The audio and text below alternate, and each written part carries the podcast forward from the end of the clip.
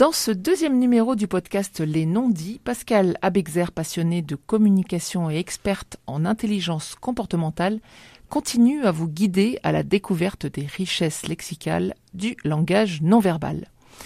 N'oubliez pas de vous abonner pour retrouver ces précieux conseils tous les 15 jours sur votre application de podcast. Alors Pascal, aujourd'hui vous allez nous parler de la position assise et de tout ce qu'elle peut révéler. J'ai choisi de commencer par vous raconter une anecdote à laquelle j'ai assisté tout à l'heure. J'entendais deux personnes discuter euh, d'un nouveau projet et il y avait une des deux qui allait changer de bureau. Donc on lui proposait de changer de bureau. Elle était très tournée vers la personne, en avant, très intéressée. Donc le nouveau bureau, le nouvel étage, il allait y avoir du soleil dans son bureau, tout allait bien, mais tout d'un coup, elle s'est mise à se dandiner sur sa chaise. Donc évidemment, toujours le rapport entre les mots prononcés et la position corporelle, donc elle se dandine. Donc là, changement d'état d'esprit, il allait se passer quelque chose. On peut même anticiper. Et tout d'un coup, elle se met en retrait. Donc je me suis dit, tiens, qu'est-ce qui se passe? Et elle s'est mise en retrait au moment où on lui a dit qu'elle allait être dans le bureau 807. Ça peut paraître anodin comme ça. Mmh. Mais quand on sait lire la position assise et quelle position veut dire euh, quelle sensation, on va dire, euh, la personne en face aurait pu s'arrêter en lui disant euh, il y a peut-être un problème avec le bureau 807, puisqu'a priori vous, avez, vous aviez l'air super contente de changer de bureau. Mmh. Si on décode les positions de chaise, puisqu'aujourd'hui c'est les positions de chaise, on aurait pu voir que pendant tout le début de la discussion, cette personne était tournée vers l'avant, donc vers l'intérêt. C'est comme si on était assis sur sa chaise avec tout le corps qui va vers l'avant. Donc ça c'est simple, vers l'avant, l'intérêt, ça paraît logique. Quand elle a commencé à se dandiner sur la chaise, il y avait ce côté euh, stress, inconfort. L'avantage de pouvoir décoder ça, c'est qu'on peut anticiper. Mmh. Et puis quand elle s'est mise en retrait vers l'arrière dès qu'elle a parlé du bureau 807, là il était évident, quand on sait décoder les positions, que euh, ça voulait dire qu'elle voulait surtout pas aller dans ce bureau 807. Les positions de chaise ont un sens, puisque c'est notre corps qui réagit à nos émotions internes. Et il y a même neuf positions de chaise. Donc là, je vous en ai cité deux, mais il y a neuf positions de chaise qui se définissent en trois grandes tendances. Donc on appelle ça position de chaise, mais en fait c'est la manière dont on est assis ou dont on se comporte sur sa chaise, c'est ça? Oui, c'est bien de reprendre, effectivement. c'est la façon dont notre corps est assis sur une chaise. On pourrait prendre, si on y avait une position neutre, vous vous mettez assis sur votre chaise, le dos touche pas le dossier, il n'est pas non plus vers l'avant, vous êtes droit comme un i, on appelle ça une position neutre, qui est super difficile à tenir dans le temps, parce que c'est de l'indécision.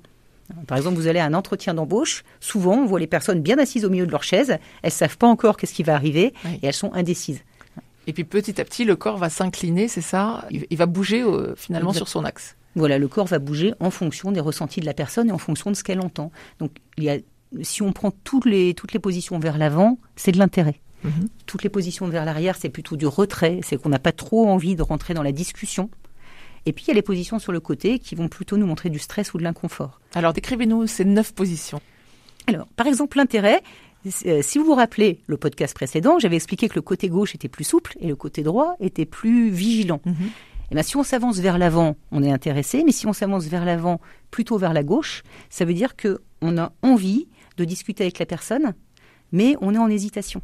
Donc le buste, c'est ça? Ce coup-ci, c'est le buste qui avance. Mhm. On va dire que c'est l'épaule. On voit mhm. l'épaule gauche avancer vers la personne. Si on met les bras sur la table, hein, il y a l'épaule gauche qui va avancer. Et là, on est dans j'ai envie, je suis en lien avec la personne, j'ai envie d'être dans le discours, mais j'ai plutôt envie d'attendre, je suis souple, je ne sais pas encore si je vais dire quelque chose ou pas. Hum.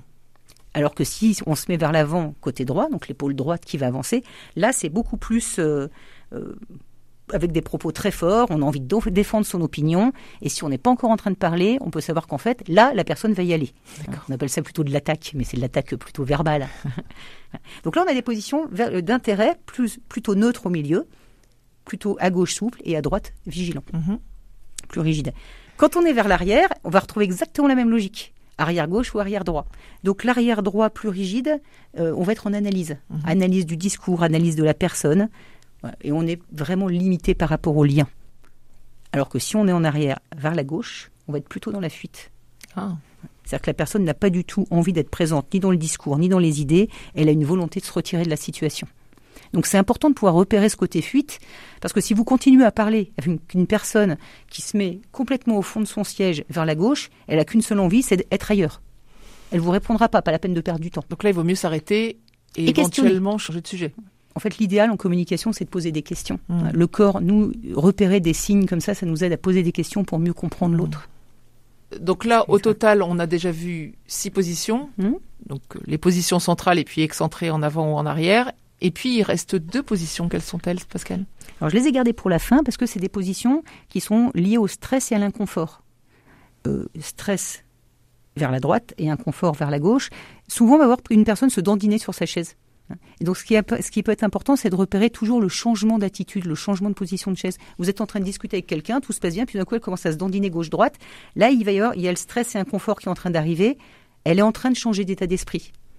Donc, ça peut être intéressant, vous, à ce moment-là, de d'arrêter peut-être ce que vous êtes en train de dire et de commencer à questionner, à faire beaucoup plus in- attention à la personne pour essayer de la comprendre. Parce que peut-être que c'est vous, avec vos mots, qui avez déclenché quelque chose. Et tout ça, Pascal, ça a été étudié de quelle manière? C'est été étudié, euh, moi j'aime bien citer, ou j'aime beaucoup même John Dylan Haynes, un chercheur qui a prouvé que le corps réagit avant la pensée. Nos Mhm. émotions sont visibles sur le corps avant que nous en soyons conscients. Mhm. On a même 8 secondes. Il y a le temps de décrypter quelque Il y a le temps chose. d'écriper. C'est pas beaucoup 8 secondes, mais si on compte jusqu'à 8, se rendre compte que justement une personne vient de se mettre en stress ou en inconfort, la personne, elle, va s'en rendre compte seulement dans 8 secondes. Donc vous avez quand même 8 secondes pour essayer de recréer un climat de confiance. Est-ce que ce décryptage de la position avec laquelle on s'assied sur une chaise euh, est, est universel? Alors, le- la façon de s'asseoir sur une chaise est déclenchée justement par une intention et par une émotion. Donc oui, c'est universel. Quelle, quelle que soit la personne, quelle que soit la culture, quel que soit l'âge, c'est toujours la même chose. Euh, le geste est répété de la même façon puisqu'il est déclenché par l'émotion de la personne, son envie d'agir ou pas avec nous. Et l'avant-arrière, c'est euh, en lien avec euh, le système euh, limbique. Tout est déclenché par le cerveau. Le cerveau est plus puissant que nous. C'est Mm. lui qui a la possibilité de, de, de nous envoyer des informations au corps pour qu'il réagisse. Mais ce qui est bien, c'est que le cerveau est aussi notre allié.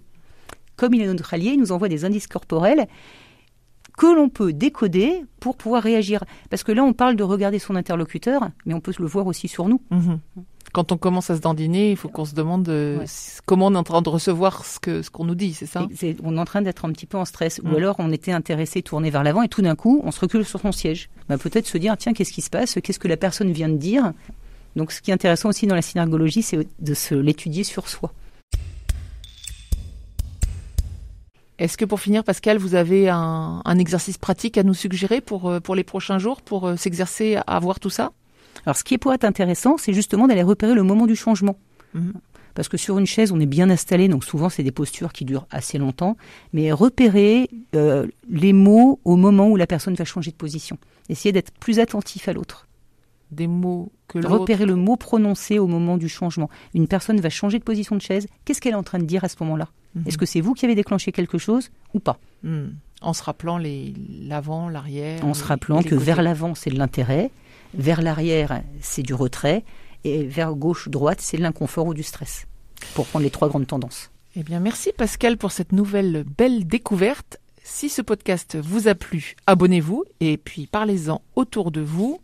Pascal, on se retrouve dans 15 jours pour parler de quoi? Nous parlerons dans 15 jours de comment faire passer un message difficile. On va quitter le langage corporel, mais on reste dans les non-dits et on va plutôt aller dans un domaine de technique de communication. Parce que sous une bonne communication, parfois, il y a une technique. Même de plus en plus souvent si on veut avoir de l'impact, j'imagine. C'est ce qu'on découvrira. Très bien. Eh ben, on vous donne rendez-vous dans 15 jours pour un nouveau numéro des non-dits et on souhaite de belles expériences de communication non verbale à tous nos auditeurs.